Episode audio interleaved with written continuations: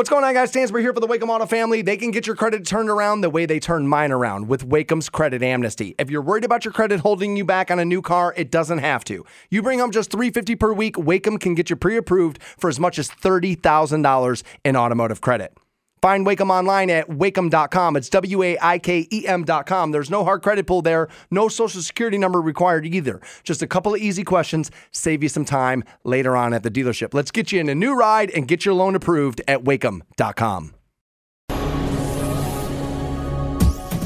This is the X Zone Broadcast Network, broadcasting worldwide on broadcast affiliates and satellite program providers, including CNN Broadcast Network, Sirius Satellite Network, Star Media, Good News Radio Network, Angel Broadcast Network, Wiki Broadcast Network, and WPBN TV. For more information on the X Zone Broadcast Network, visit us at www.xzbn.net.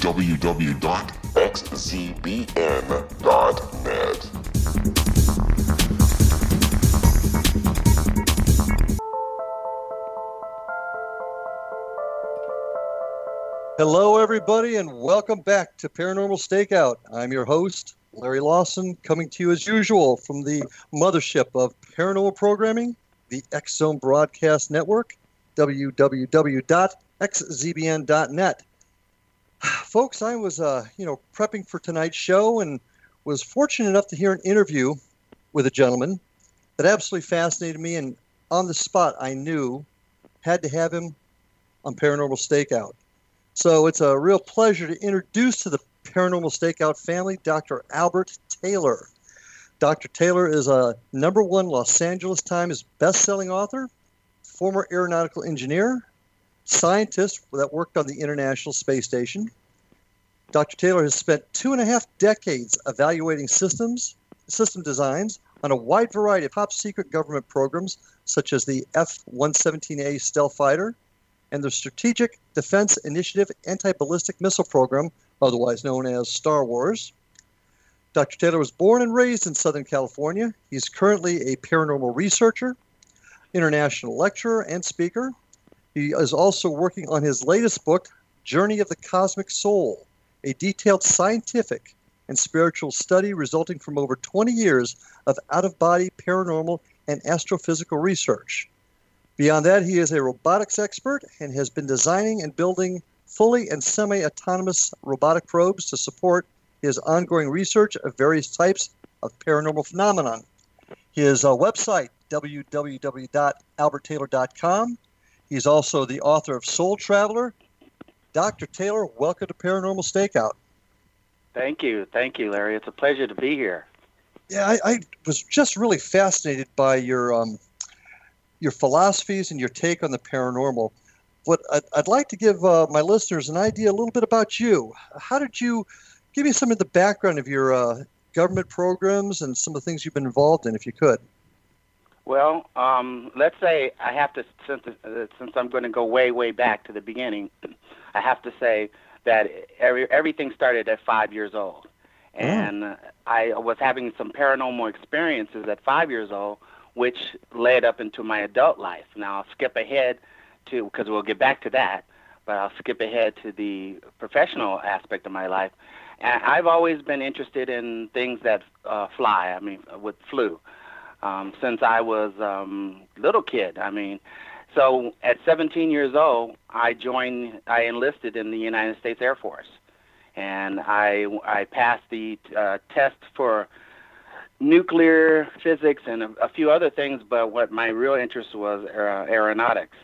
So I, I um, en- uh, enlisted and, and, and got a job in aeronautical engineering. And they sent me to tech school in Texas. And the next thing I knew, I got out of tech school and I was in Arizona where um, um, a crew chief ended up in Arizona as a crew chief on the Lockheed U-2 which uh, which this was the um, you know if you remember the old uh, missile crisis, um, the Cuban Missile Crisis. Oh, that Gary was, Powers, uh, yeah. Yeah, with Francis Gary Powers, he was flying a U-2C, and I got a I was a crew chief on the U-2R, which is the blacker one with longer wings, and you, you're probably more familiar with that one than the U-2C. So um, um, I continued to go to school while I was in the Air Force, and because I had a secret clearance, because you can't work on the U-2 without one, um, and I was also um, studied on um, Skunk Works aircraft because that's what the U-2, and I was in the same squadron as the SR-71, which is still the fastest aircraft in the world. We Yeah. were um, we were both from Skunk Works. With my experience from Skunk Works, as soon as I got an honorable discharge from the United States Air Force, I got uh, I like to say I was lucky enough to work on, but it felt almost like I was snatched up by Lockheed Skunk Works in Burbank. And I immediately got brought in and I already had the clearance, and they upgraded my clearance. And the next thing I knew, I was on the design team of the stealth fighter, and no one even knew about the stealth fighter back then. Um, I think uh, Jimmy Carter accidentally mentioned the stealth fighter, and Russia launched two satellites to spy on us in Burbank. But other than that, no one ever had ever seen a picture of it. So I worked on that for quite a while on different components there, and um, I wanted to um, to move on to space systems. So I I transferred from there, and I went to um, Rockwell International, where I worked on um, Strategic Defense Initiative, which is was uh, President Reagan's Star Wars program, different particle beam weapons, uh, uh, sensing uh, radar, uh, sensing uh, satellites, and also since I was the only maintainability logistics engineer there at the facility, I also got a chance to work on a new project they were working on, which ended up being called now today GPS. So I Ah. was working on GPS for uh, the military, which we never we I had no idea when, when I was working on GPS that it would eventually be used by civilians, and I even used it in my car all the time. All I had do. no idea. Yeah, I had no idea. So I was working on GPS. Um, my job was to work. Uh, we have uh, there's 25 uh, vehicles uh, orbiting the Earth right now. My job was to make sure that they were maintainable in case that uh, we wanted to dock the shuttle or bring the shuttle up there and snatch one out of the sky and and and, and uh, refurbish it. So that was my job. I, I And- gotta, and, I, um, gotta, I gotta interrupt you here, my friend. Sorry to do this, but uh, in just a second here, we got to take our, our first break. But uh, I want everybody out there to hang with us. Uh, I'm with Dr. Albert Taylor, a scientist, author, uh, expert in uh, out of body experiences. So stay with us. We'll be back with you on the other side.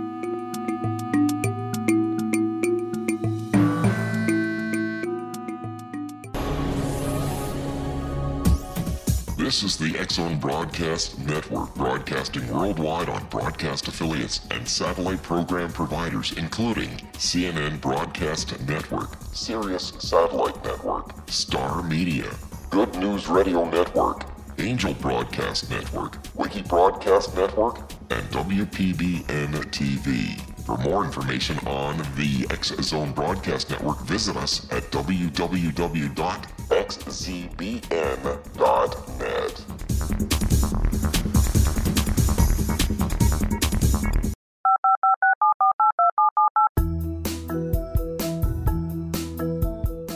Did you know that when you're on the road with limited data or Wi Fi, you can still listen to the Zone Radio Show with Rob McConnell, The Science of Magic with Gwilda Wiyaka, X 1, Dimension X, Space Patrol, and every minute of the Zone Broadcast Network by calling 213 401 0080, courtesy of Audio Now.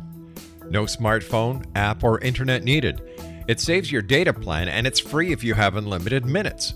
Call 213 401 0080 to listen on any phone, anytime, anywhere. Remember 213 401 0080 for the best of the paranormal, parapsychology, and sci fi radio programming anywhere 24 7 365.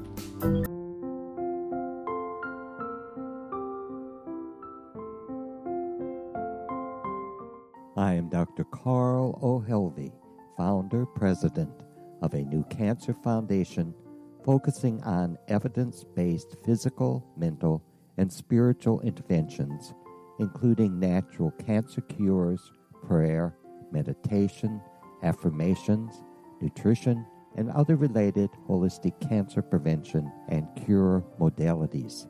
These are used in cancer education, research, and financing care.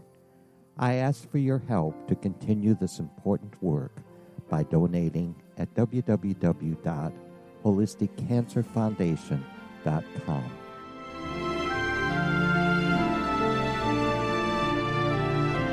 Hello, I'm Pete Marsh. With my daughter Justina, we will be presenting the new radio show, Too Good to Be True. If something seems too good to be true, it usually is. But with the help of Justina's amazing gifts, we're going to gain insight into questions that don't yet have complete answers.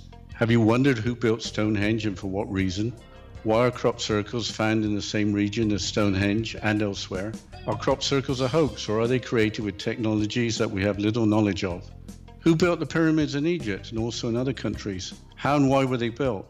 Was the Titanic switched with the Britannic as part of a gigantic insurance fraud or for more insidious reasons? What caused the Tunguska event when trees were flattened over an 800 square mile area in Siberia? Will the new insights be too good to be true? Well, that will depend on what you are prepared to believe. Please join us as we start on this journey together. For more information on Too Good to Be True, Visit www.xzbn.net. Little children aren't the only ones afraid of the dark. Millions of soldiers return from war zones with PTSD, anger, frustration, fear, and loneliness, much of which surfaces during the darkness of the night. You have the chance to change the lives of these American heroes. Songs and Stories for Soldiers.us provides free MP3 players for these men and women. With a list of 3 million songs in 16 different styles, 100,000 audiobooks, and 30,000 old time radio programs, every veteran can find something to soothe and comfort them at no cost. All our players contain an 8 hour audio program designed to help veterans fall asleep. With 1,500 plus vets now participating, it's our goal to deliver 10,000 audio players this year. Go to our website at songsandstoriesforsoldiers.us. Help us help a veteran make it through the night. Welcome back, everybody, to Paranormal Stakeout. Tonight we've got Dr. Albert Taylor, uh, aeronautical engineer, scientist, paranormal researcher. Uh, Doc, just before the break, we kind of uh, kind of interrupted you there. Finish your, your background. I want to hear more about your, your experience with the, the government. Let me see. I, I was on um, the SDI and GPS, and I was wor- working on other satellite systems. Some of them we called Hangar Queens because they never got launched. We missed the launch windows. Uh, so some exploratory satellites I worked on a, a little bit, and then um, because I was uh, having and now I have to back up and go back to five years old. I've been having paranormal spiritual experiences happening to me all my life. And because they began to go from happening sometimes like once a week, they when I was working on the the uh, satellite systems, I was still in DoD, Department of Defense. Um, I started having experiences three times a night, and those experiences literally changed my perspective on how I where how I wanted to spend the rest of my life.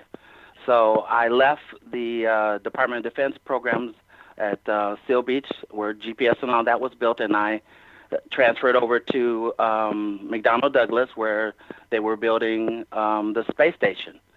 And um, I think uh, um, President Clinton um, came in and he asked us to redesign the space station, and that's part of the program, the phase that I got into, and my job was to make sure that the astronauts could first of all assemble the space station and use the various tools that they would use on orbit and make sure they were tethered to the spacesuits so they didn't fly away.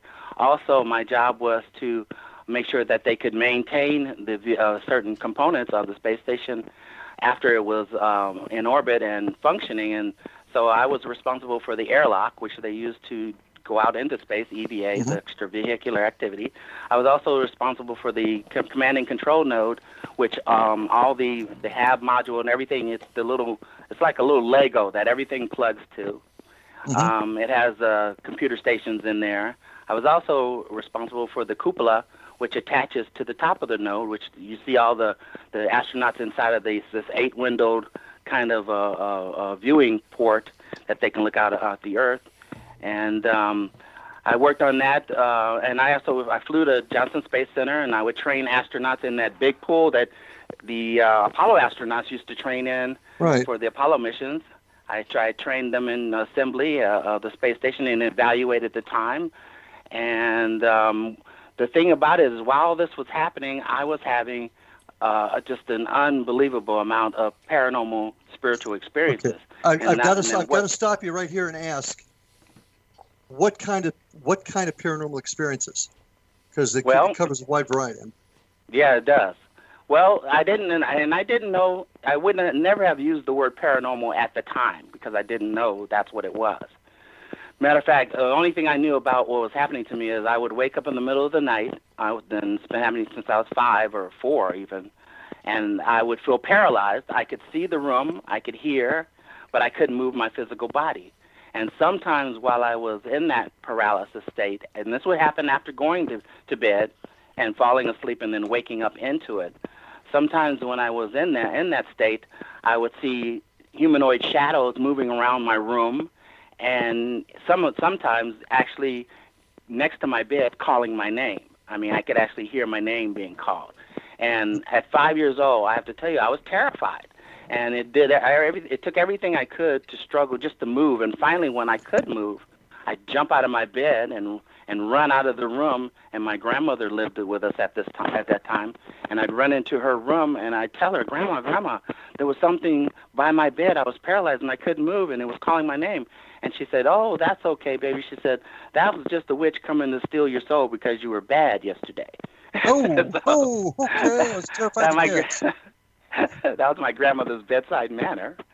so Neela and she, she said, "Now go back to bed." And, then- and she, they sent me back to bed, terrified now that that something was coming to steal my soul. That's the superstition that my grandmother grew up with, my mother grew up with, and to this day they still talk about that. So the I, I um, as an engineer scientist, I couldn't accept that, you know, uh, working on a space station. So I decided to go to the doctor, and I I went to a psychiatrist, I went to a, a neurologist, and I and I told him some of the symptoms I was having, and I figured it was some type of neurological problem. I didn't think of any. I wasn't looking for the paranormal. I wasn't looking for my soul. I wasn't looking for any religious experience at all. I was looking to fix this with some something something that the doctor could help me with, or I was looking to blame it on my parents because it was genetic. and so I was looking for some type of answers.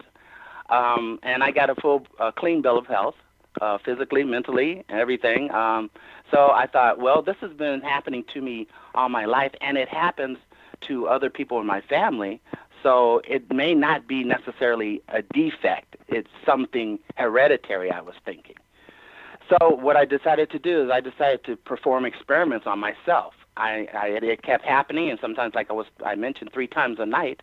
So I decided to document everything I could about the the experience um, while I was going through it. And I set up a, a 10 day period that I was going to do nothing but analyze and research this phenomenon, this defect, neurological defect. So the first day, I began to write this down, and, and I had no idea, um, uh, Larry. I was not. I never set out to write a book. I was keeping a journal, a diary, and I wasn't going to share it with anybody. Uh, um, I figured I was maybe going to go crazy, and one day they were going to find me drooling and babbling in the corner with a straitjacket, and my journal, diary, was going to be laying next to me, and somebody could figure out how I got there. That's that's pretty much, much all I thought. I had no idea that that diary was going to become my book, and I really had no idea that it was going to become a number one Times bestseller. That none of that was in my planning. I figured I would live and die as an engineer, scientist, and in aerospace. I wasn't thinking of doing anything that I do presently. Well, well, But let me that ten right. days. Okay, go on. No, uh, as a scientist, you're you're obviously uh, in tune with the scientific method of research and, and documentation. How, how did you document these events as they occur to you? What was your method? Oh, um, every I everything I, I the time I woke up, the time I ate, my mood that day, my activities that day, physical, mental, um, the the type of stress that I dealt with, and what time I ate dinner that night, and what time I went to bed. Those were the type of things I was documenting. Um, and what I was looking for is I was looking for a pattern. I was looking for something that occurred um, on the nights that I was having these experiences so that I could try, try to replicate it and induce it rather than stumble uh, upon it or it happening to me randomly like it was because I didn't have any control at that time. So I, I and I, I really didn't know where this was going to end up. I was just trying to understand something and maybe get some answers. But I had no idea that the first night. Now, this is what some of the symptoms, and a lot of people out there have these things, and this is why it's so important um, for me to share this with people because a lot of people are afraid, like I was. Is that, um, and I had no idea these were part of the experience. Um, one of the things I would do is I would fly in my dreams. And not only would I fly in my dreams, but I would be uh, lucid and know that I'm dreaming. Um, at five years old, I didn't know the term lucid dreaming, so I would tell my mother, "Oh my God, I'm sorry." This, this television. Uh, um, I would tell my mother, "Mom, I wake up in my dreams." That's the, all I. Yeah, as a five-year-old, that's how I could describe it. And what I uh-huh. meant was, I would be in the dream, and something strange would happen that I would question, and that would bring me to uh, an awareness. And the awareness was that the dream material didn't disappear, but only the, what changed was that I knew that it was a dream, and then I could interact with the dream material and actually change the dream, or fly away, or do whatever I wanted to. I was in total control of the dream after I became aware, and this would happen all the time, and it still happens all the time. And and so that was part of it, and the flying in my dreams. And another thing is when I would lay down at night, and sometimes while waking up uh, after taking a nap, I was vibrating like the bed was shaking. And you know, living in California, that happens to us all the time. But that's not what I I was experiencing. I, experiencing. I was experiencing a vibration, and um, that was part of it. And so we had the paralysis, we had the vibration, we had the flying in my dreams and and having lucid dreams, and we had and I was having something appear in my room and touch me. So all of those things for a while were disconnected until I started keeping this journal and documenting this, and I realized that all of these things were happening on the same night, and certain things were happening uh, um, repeatedly uh, on the on the nights that I was having three experiences. Sometimes I'd have one, but on some nights I would have three episodes, meaning that I would be paralyzed, and then I would have a lucid dream experience, and then that would end, and then I would be paralyzed again. I'd wake up and I'd be paralyzed again. So this went on repeatedly. But the mm-hmm. thing is, is that um, I didn't know this was real. I didn't know this had anything to do with the real world. Like I said, I, I really thought it was a dream. So at work at space station, I went to one a friend of mine, and I felt very comfortable with her, and I shared with her I'm having the strangest experiences at night and I described them to her, and she told me that she she heard about this doctor who had had a near-death experience uh, and written a book about it, and she was lecturing at a local college, and that I should go and, and talk to her. So I went to I took this doctor's class, and I was sitting there listening to the class. And remember, I'm skeptical. I don't believe in any of this stuff. Right. And she says, how, how many people in this room is, that have ever felt paralyzed at night? And Larry, I was shocked because I never heard anybody outside of my family who'd ever mentioned it. I didn't know it even happened to people outside of my family. And I, you know, I thought well, there was something strange about us. And I, my, my hand raised. I raised my hand up in the air, and I was waving around. I said, "It happens to me all the time, and it hap- happens to me three times a night." And she was the first person that pointed to me, and she said, "You may be having out-of-body experiences." And I laughed at her because I thought, I, I said, I don't believe in that stuff. And she said, this chain, this was profound to me. She said, you can't tell me what you don't know. And I thought, mm-hmm. okay, that sounds like a challenge to me. So I said, you know, it's really easy for me to look into this because it's happening to me all the time. So I went home, and she said, I'll tell you what, if you find yourself out of your body, like in that dream state you were talking about, she said, think about me. Think about visiting me.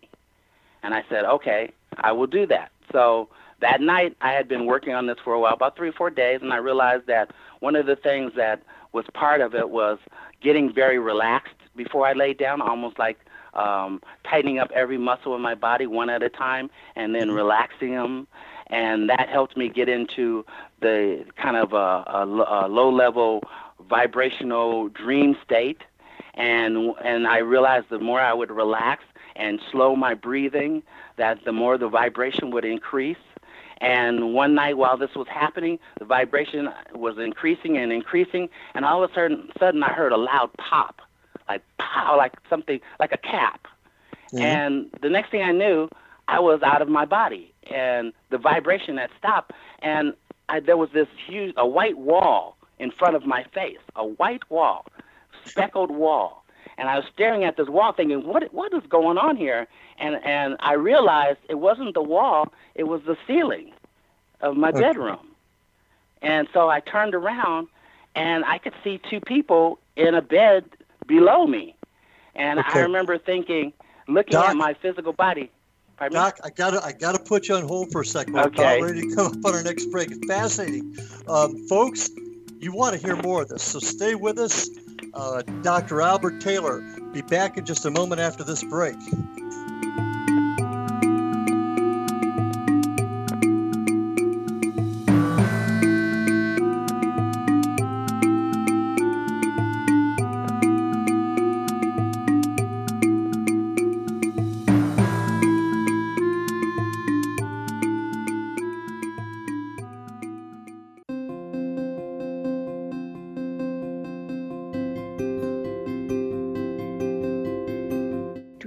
Personal gateways into infinite wisdom. Don't miss shamanic counselor and indigenously trained dream decoder Sandra Corcoran's inspiring book, Shamanic Awakening Between the Dark and the Daylight.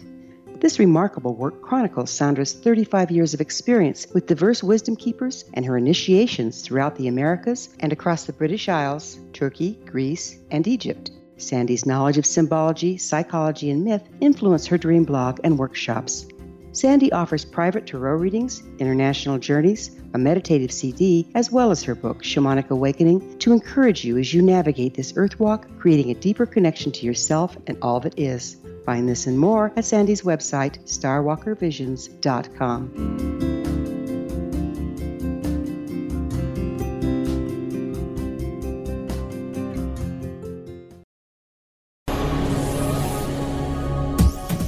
This is the X Zone Broadcast Network, broadcasting worldwide on broadcast affiliates and satellite program providers, including CNN Broadcast Network, Sirius Satellite Network, Star Media, Good News Radio Network, Angel Broadcast Network, Wiki Broadcast Network, and WPBN TV. For more information on the X Zone Broadcast Network, visit us at www.xzbn.net.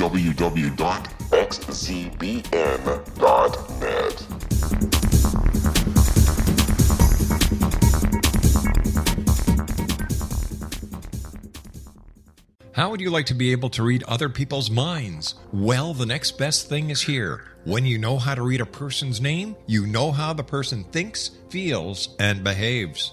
Each letter in our name holds a key to unlock our true essence. Our name contains both our gifts and challenges in this lifetime. Nemology science discovers personality secrets hidden in the placement of the letters of our names, including the first and last impression people remember about us. Sharon shows us how to interpret the arrangement of letters as outlined in her book, Know the Name, Know the Person. Sharon Lynn Wyeth created nemology science after 18 years of research and testing her theories and has supported thousands of people around the world in understanding themselves and others better.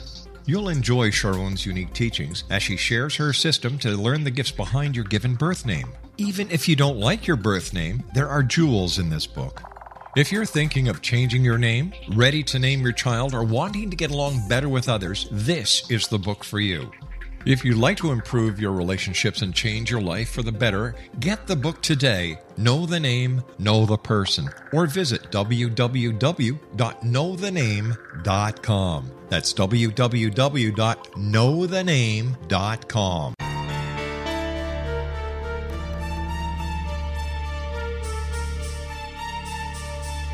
Hello, I'm Justina Marsh, and with my dad Pete, we are going to present a new show called Too Good to Be True. Together, we are aiming to discover more truths about this world and beyond. Do you have unanswered questions about the world? Do you ever wonder about aliens, conspiracy theories, or the universe? There are many shows discussing subjects such as pyramids or UFOs, but we want to relay this information based on our own research, including from spiritual means. Hopefully, listeners will be helped with their own beliefs and will appreciate the psychic insights that add to the previous research and information. We both look forward to sharing this insight and beginning this journey with our listeners. Visit xzbn.net for more information about when to listen.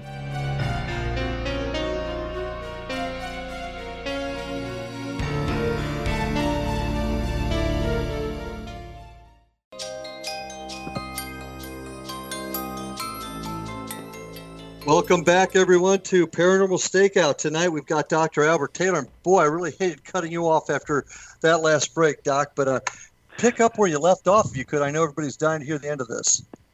Okay, well, I was I turned around and I could see two humanoid, uh, two people sleeping in a bed. And the thing about it is, I didn't feel that that was me in the bed.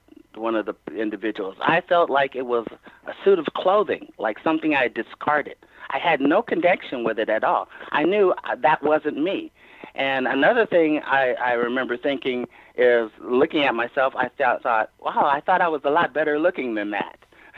so, so w- while I was looking at this, all of a sudden I realized I, I thought to myself, you know, this is uh, I, I kind of panicked because this was so out of the ordinary, uh, and the fear that I was uh, that was rapidly building within me seemed to be enough to to drop me literally back into the body and I felt like I was slammed in the bed, and I I, I woke up uh, with a jolt, and I opened my eyes, and I grabbed my journal and I turned on the light and I started writing all of this down, thinking, oh my God, that was amazing. Well, the next night I decided to do it again, and I went through the relaxation, um, um, take the slow, slowing my breathing, relaxing every muscle, and the vibration started like before. And but this time something really interesting happened. Is normally uh, I wear glasses, and normally when I go to bed, I take off my glasses and I set them on the side of my nightstand. Well, all of a sudden I could see while I was in this paralysis, and not only could I see the room, but I was seeing it from a very odd perspective. Mm-hmm. And if I lay down in my bed physically, and my television is at the end of my bed, I have to sit up in my bed or prop my pillows up so that I can see the full screen. Because if I lay completely down, half of the screen is blocked by the bottom of the bed. But from this perspective that I was looking around the room, is not only could I see the entire screen of the television, I could see where the television touched the floor. And there was being no way I could do that without standing up in my bed. And another thing that, that happened is that I don't I didn't remember opening my eyes to look around. Like I said, suddenly I could see. And not only could I see, but everything was very, very clear. And I wear glasses, and unless I fell asleep with my glasses, that's not possible. That could not happen. So I was soaking in, okay, the perspective and and the uh, no, the glasses and everything. And while I was kind of absor- just floating there, taking all this in, all of a sudden, and I hadn't, I this didn't enter my mind at all until it happened. All of a sudden, about three feet away from me, this humanoid, transparent figure appeared out of nowhere. I panicked, Larry. It scared the life out of me, and I don't know what it was. And all I could think about, because I mean, I've seen every horror movie and ghost story and Hollywood has ever made, and it never ends up good for the person experiencing it and I thought, oh my God, I don't know what this is. But I I thought to it, I said, uh, I tried to say out loud or mentally, I don't, whatever you are, please, please, just move away from me, move away from me. And that fear, again, that I said I felt, started uh, started uh, escalating, and it was enough to actually feel like I was sucked back into the physical body and slammed in the body. And I woke up and I grabbed my journal, and it scared me so bad, Larry, that I went around my house turning on all the lights in the house. Even turned on the light in the backyard and looked in the backyard, making sure nothing was out there. And I sat down and I wrote all this down in my journal. And, and, and this, this, so, this, this, is never. This is the most profound experience you have had at this point. I oh see. yeah, completely. I didn't because I, I, I up until this point I was thinking this was a dream, and now it was dream mixed with with real my real bedroom, almost like a virtual uh, reality kind of thing. So that never happened before. I'd have dreams, and dreams are dreams, but now I'm floating above the bed. I can see my room. That's all real stuff. Mm-hmm. Now the doctor, remember the doctor. So right. the next night, I thought, okay, when this happens, I remember what the doctor she said. She said, "Think about me and ask to see me." So that next night after this happened, I did the relaxation routine that I was working on for the last few days, and I and it's uh, and meditation works out there too. Some people are so fortunate where they don't have to go through all the process that I do, that they can do meditation and they can project. But um, I hadn't gotten to that point, um, and still kind of difficult now. I have to do a lot of other stuff, uh, relaxing. So I did that, and I found the bed started vibrating. Um, all of a sudden, I could see. Um, I was floating, and oh, this was really interesting, Larry. Is I thought I had my head on my headboard, leaning against my headboard on my pillow. And then all of a sudden, I could feel the headboard sliding downward, like it was moving down through the floor. But it wasn't moving down, I was moving up. It was a really, really strange sensation. And while I was moving up, I thought to myself, okay, I want to see the doctor. I want to see, and I thought about her. And this kind of startled me. All of a sudden, I felt hands, two hands, like somebody was there. I couldn't see them like two hands grabbed me, one on each arm, and pushed me toward the window. And as I went to the window, actually went through the window, and it, it was kind of like you, you remember when you were a little kid? I don't know if you ever did as I did, and you were your mom would fill up your your bath with bubbles and you know, like Mr. Bubble, and you could put poke, poke your finger through the bu- bubble, but it wouldn't pop. It would just adhere to the skin, and you could actually go inside. That's what the glass felt like. It was really strange going through it, like it was kind of a bubble kind of thing. Uh, the next thing I knew, I was flying high above um, uh, a neighborhood, uh, my neighborhood, um, and I thought to myself, you know, I, I'm gonna, I want to experiment. So I thought, I want to fly faster, and all of a sudden, and I did, and I thought, I want to fly higher, and and I did. But the thing I noticed is I wasn't in control of the direction. I could go fast and, and high, but I seemed to be pointing towards heading somewhere. And the next thing I knew, um, there's these hands that I couldn't see dropped me off in front of this this uh um oh no it's it's I started I remember I, I was coming down and um I was looking at the rooftop of this neighborhood I hadn't, hadn't been to. And I thought for a moment I was going to crash into the rooftop. And then when I got to the rooftop, actually penetrated the rooftop, and I was coming down through the attic, and I could see wires and insulation and all that. And then after I entered into this room that was below that, I was in this bedroom that I had never been to. And I was looking around, and the, I noticed that the doctor, now I was still thinking this is a dream, the doctor that I wanted to see was laying in the bed. And I knew she was married, but I didn't know that her and her husband slept in two different beds. And uh-huh. now, not only was another her, her husband, I assume, was sleeping in another bed, he was sleeping way on the other side of the room, quite a ways away from her. And I thought, okay, if I'm really here, that's a good thing to remember. And another thing, I looked at her and I noticed that on her leg there was a big white. Um, it looked like a cast to me, like she had broken her leg on her knee. And I thought, okay, that's a good thing to remember if I'm really here. And I rarely te- tell this part of it, but I did mention it in the book. All of a sudden, something brilliant, a humanoid, brilliant humanoid, appeared near her head, near the top of the pillow by the, the doctor. And it scared me because I, I, you know, all of a sudden there's there's the two of us, the three of us, and then now there's a fourth person, and that terrified me. And I thought, okay, I'm ready to go back. I'm ready to go back. And um, I felt like these hands grabbed me again. The room literally rushed away from me at an incredible rate of speed. And the next thing I knew, boom, it felt like I dropped from the ceiling into my bed and into my body. And I, I, I woke up with a start and I grabbed my journal and I turned on the lights again and I wrote all this down. Mhm. Now, this this happened. Uh, go ahead. No, no, no, no. Go ahead. I, I, wait, wait, you're writing down in the journal. Have you? Did you ever do anything like um, audio or videotape any of your night sessions? Just out of curiosity. Um, no, no, because this this was a long time ago. I mean, I wrote my book in '96. Uh, no, in the early '90s. Okay. And I, as a matter of fact, I still have the pencil diary. It's pen, I wrote it in pencil. I still have it. So no, no, I was, and and I and I was keeping a journal. I wasn't really thinking of uh, that I was doing, you know, legitimate research. I, like Sure, I said, sure. Larry, I didn't want to. I wasn't going to show anybody this. It was not this is- something anybody was going to see. Uh, I This is thought. just to prove that you whether or not you were you were having some sort of breakdown or something. I guess. trying to make sense. I was trying to make sense of something I didn't understand, and and and in the beginning had no control of. That's all. I just wanted to, and I really, and I was kind of thinking because when you're in the night in the paralysis, those people who have felt it out there, it doesn't feel good. Sometimes you feel like you can't breathe. Sometimes you feel like there's a weight on your chest.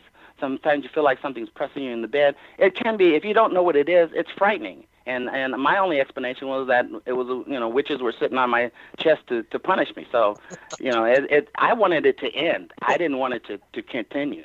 Well, I got to know. Did the you obviously took this information to the doctor? What did you find out?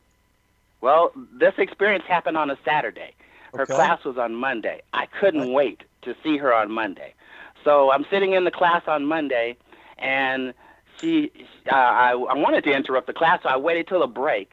And during the break, I went over to her and I said, Doc, I said, I had another one of those experiences this weekend. And she said, You know, it's really interesting that you would say that because I had a dream that you were standing at the foot of my bed on Saturday night. And I thought, that is that a coincidence? And I said, yeah, I said I had a experience that I was standing there and I said, and I'm thinking because she said come visit me, it was just, you know, that's what facilitated the dream and I it was, you know, willful thinking on my part and I created the environment. That's what I was thinking. And I said to her, and I looked at her leg, and her legs look, her leg looked fine to me. And I said, well, in my dream, you had a cast on your leg, and, and you look fine. She says, she says, no, but she, you know, I sleep with a, a heating pad, a white heating pad wrapped around my leg because I have arthritis in my knee, and it makes it feel better. And I Ah, thought, coincidence? And I was, I was really surprised. I was like, what is going on here? And then I said to her, I said, you know, I know you were, you're married, but in the room I was in, you and your husband sleep in two different beds, and he was way on the other side of the room. And she said, yeah. She said, you know, my husband has sleep apnea, and because he snores and and he keeps me up all night, he sleeps way on the other side of the room so I can get some sleep. And I thought, oh my God, what what is going on here? yeah. And so I went home and I sat there thinking, is this real? Is and and I thought, if this is real, what is what is it what is is it that can do these things in in humans? What what are we? And I started looking more than just you know, I just thought of us as, you know, humanoid, you know, species of ape, you know, an advanced species of ape. That's pretty much it, a hominoid, a hominid. Nothing special about us not, versus the chimpanzee. I didn't think of soul or soul or some type of consciousness consciousness beyond the body. But because this was happening, I thought there's something going on. So I went to my friend who originally told me about um, the doctor at space station, and she said, "If you can leave your body," she said, "why don't you come visit me?" She said, "You don't know where I live. You never see my place. That would be a great experiment." And I said, "Okay, I'll try it tonight." So I went home. I think this was about the sixth night in a row that I was uh, uh, researching this and practicing it. Uh, to make a long story short, I left my body the same way I'd been, and the skills that I had been slowly developing, the techniques I say. And, and you know what, Doc? I'm going to have to interrupt you again because we're getting close to the next break. I want you to finish the story when we get back, but also I want to talk to you a little about bit about your view of ghosts, as well as um, your view of the paranormal field and where you think we're going in paranormal research. So Sounds good. when we get back from this last break, folks, stay with us. More fascinating stuff to come. Got Dr. Albert Taylor. We'll be back in just a few minutes.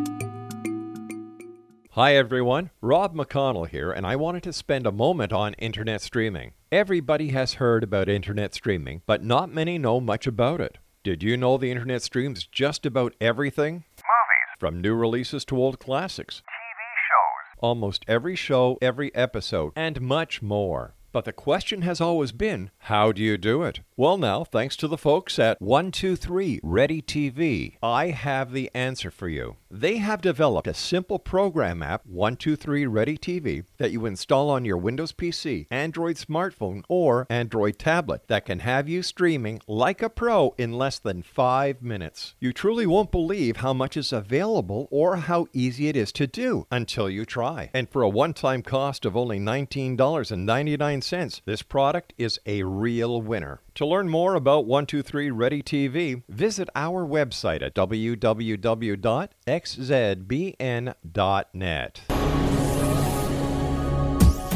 This is the X Zone Broadcast Network, broadcasting worldwide on broadcast affiliates and satellite program providers, including CNN Broadcast Network, Sirius Satellite Network, Star Media, Good News Radio Network, Angel Broadcast Network, Wiki Broadcast Network, and WPBN TV. For more information on the X Zone Broadcast Network, visit us at www.xzbn.net.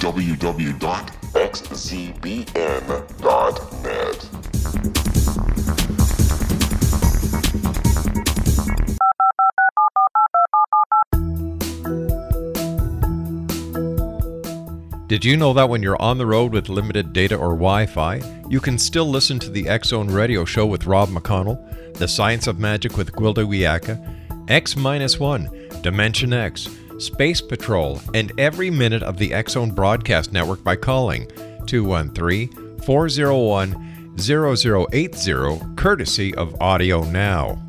No smartphone, app, or internet needed. It saves your data plan and it's free if you have unlimited minutes. Call 213 401 0080 to listen on any phone, anytime, anywhere. Remember 213 401 0080 for the best of the paranormal, parapsychology, and sci fi radio programming anywhere 24 7 365.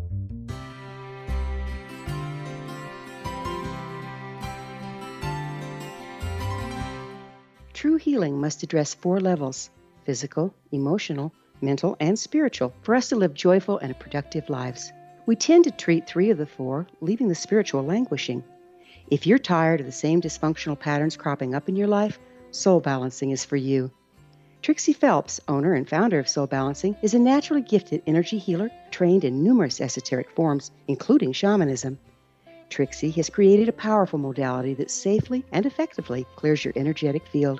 A soul balancing session can remove interference, heal trauma, and restore your hope. Contact Trixie for a life changing long distance session today. www.soulbalancing.world.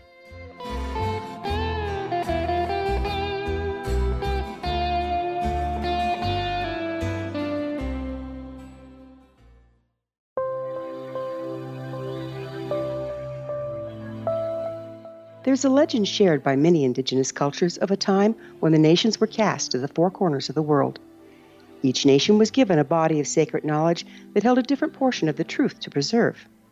True reality could not be known until all the nations reunited, combining the information. If a single one was missing, the world could not be reborn and darkness would prevail. The Science of Magic Radio is dedicated to reuniting the sacred knowledge. With the understanding, none of us has all the answers, but together we can open new perceptions and possibilities. Through our combined vision, the world can be reborn into a place where darkness no longer prevails. Join me, Gwilda Wiyaka, and the Science of Magic daily on the Zone Broadcast Network, xzbn.net, or visit us at thescienceofmagic.net.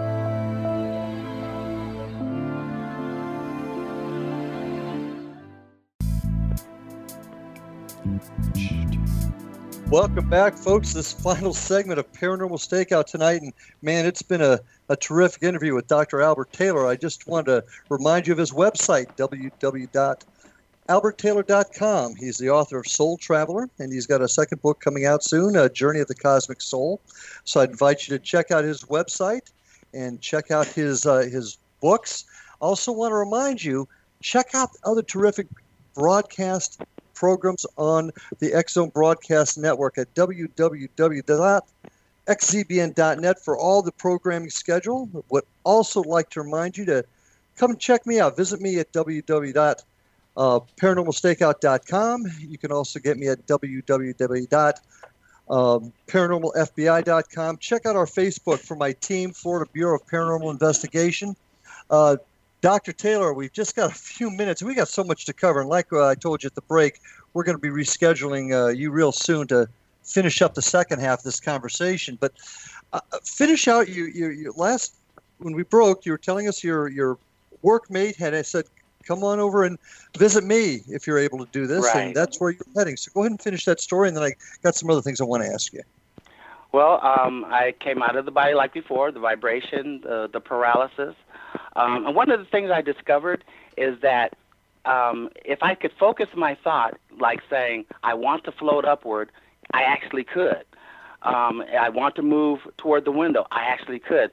So that was I, something I discovered. It was really, really important for my, me not to be distracted by the phenomenon because it was so amazing just doing it. Period. I could sit there and float for hours in, above in the, of my body in the bedroom. So I had to focus. That was really important. Um, I focused my thought on, on my friend, which I mentioned in the book. I can mention her name because it's in the book. Her name is Kim. Um, and uh, I felt the hands again. I couldn't see anything. Felt the hands. Went through the window like before, flying really fast. Experimented with that a little bit and speed and the altitude. The speed was incredible. I've been on a lot of aircraft, worked on a lot of aircraft, designed a lot of aircraft. The speed was uh, phenomenal. It was unbelievable. Nothing like I'd ever experienced before. Um, and this time was really interesting. I, I I found myself being dropped off. I like to say because you're floating. I float float. It was like floating down to the street, and I was dropped off in front of this apartment building. And this is something I found out um, by this is I couldn't remember where I was going, uh, and there's a reason for that. I skip ahead because you don't have access uh, without a great deal of concentration to your organic memories in your brain. The things that are stored in your brain, you don't have access to that. It's very difficult to gain access to that because it's a, a lot of it is trivial. It doesn't matter to you in that state of consciousness. So I mm-hmm. had to struggle to remember what did I want to do, and I remember, oh yeah, I want to visit my friend. And when I said that, I felt the hands grab me and move me up to the second floor and through the wall of this apartment building. And the next thing I knew, I was in like a dining room. And I remember there was a huge chandelier in the dining room, and I thought, okay, if I'm really here, that's a good thing to remember. And I moved down the hallway, and and the mobility was really strange too. It's because I wasn't really walking; I was kind of like sliding, like Gumby used to do in the old cartoons. Yeah. And I was moving down the hallway, and I moved. There was a three three doors, two on the the left, one on the right, and I moved into that. The one on the right was open, and I moved into that room, and it was a bedroom. And I remember thinking there was twin beds, and the window was in an odd uh, corner of the wall. It wasn't in the between the two beds. It was in the corner.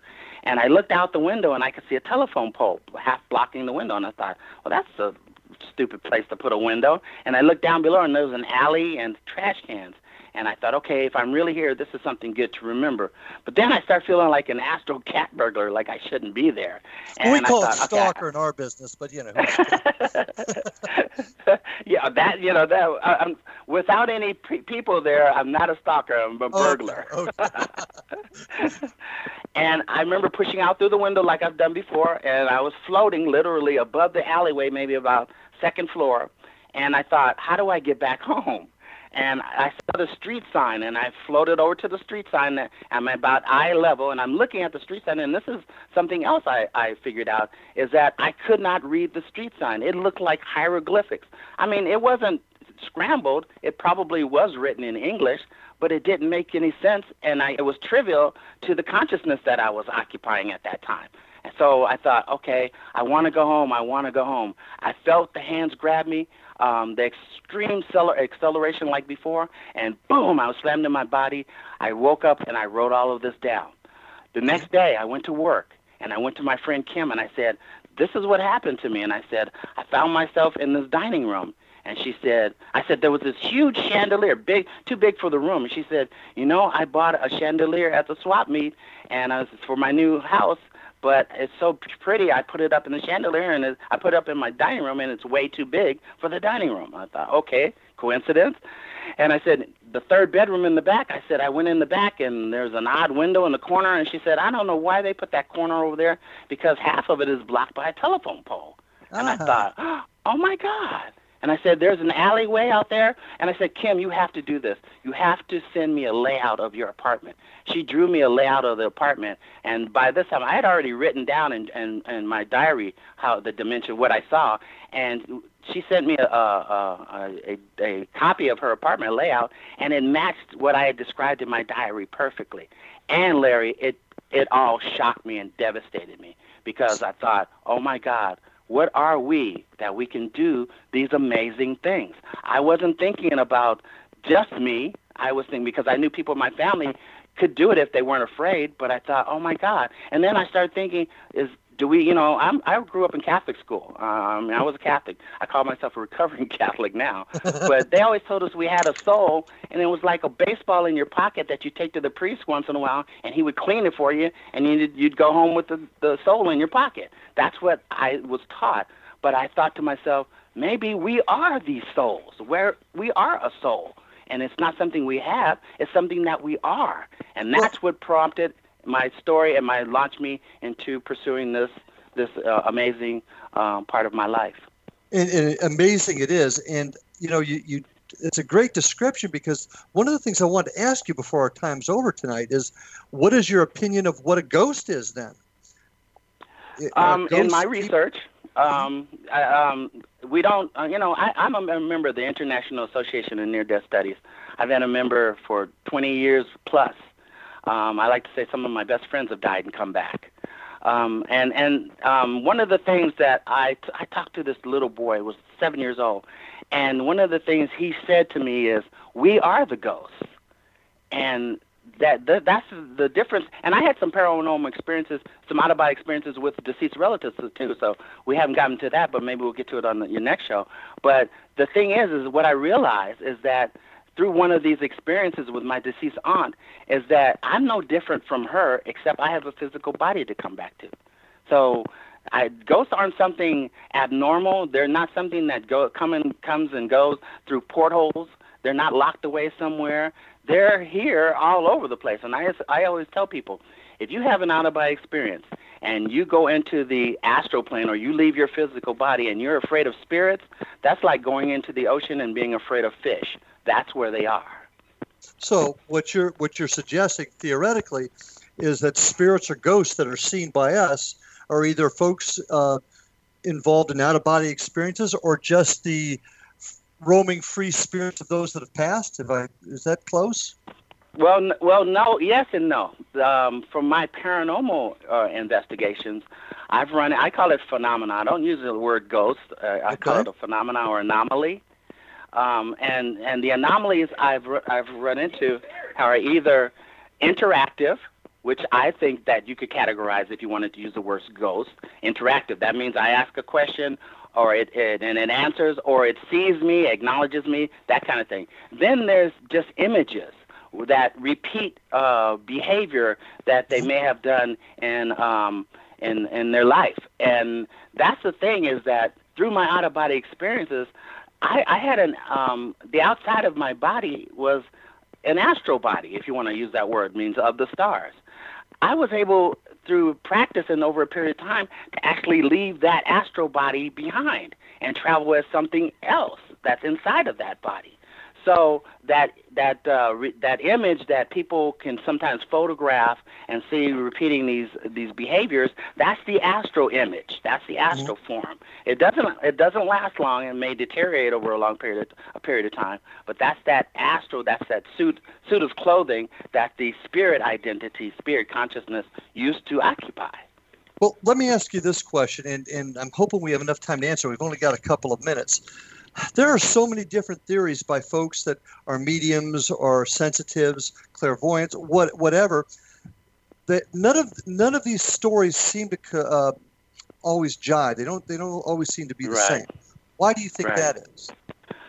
It's, this is the, probably the most frustrating thing I have experienced in my research of the paranormal. And I've been with people who are other researchers. I've watched the television shows, and I think that they're they're um, stuck. They're stuck on the first level, or maybe the mm-hmm. second uh, level, and they're satisfied with things like EVPs or saying that this is a little girl she wants to go into the light and we haven't the the paranormal community because nobody else is doing it hasn't tried to piece all these things together and come up with some type of understanding of Uh. what it what it all means and why that's does diff- it happen to us And that's the difference between investigation, ghost hunting, and research. I see that as three different areas. You know, we've only got, got less. We've got only less than a minute left, Doc. I want to invite you back in the show very soon. I want to invite all my listeners to come back. Watch for this show to come back, and we're gonna we're gonna carry on when we get together again because there's so many other questions. I want to hear more about your research and how you research, how you quantify your evidence. Um, I, I'm very excited to talk to you more about that. But we, folks, are unfortunately out of time. Dr. Albert Taylor, I want to thank you for joining us tonight. I want to thank all of you folks out there for, for being with us and come back soon for the second half of this uh, discussion we're going to have with Dr. Albert Taylor, scientist and paranormal researcher. Until then, folks, we'll see you next time on the other side. Larry Lawson, Paranormal Stakeout, signing off.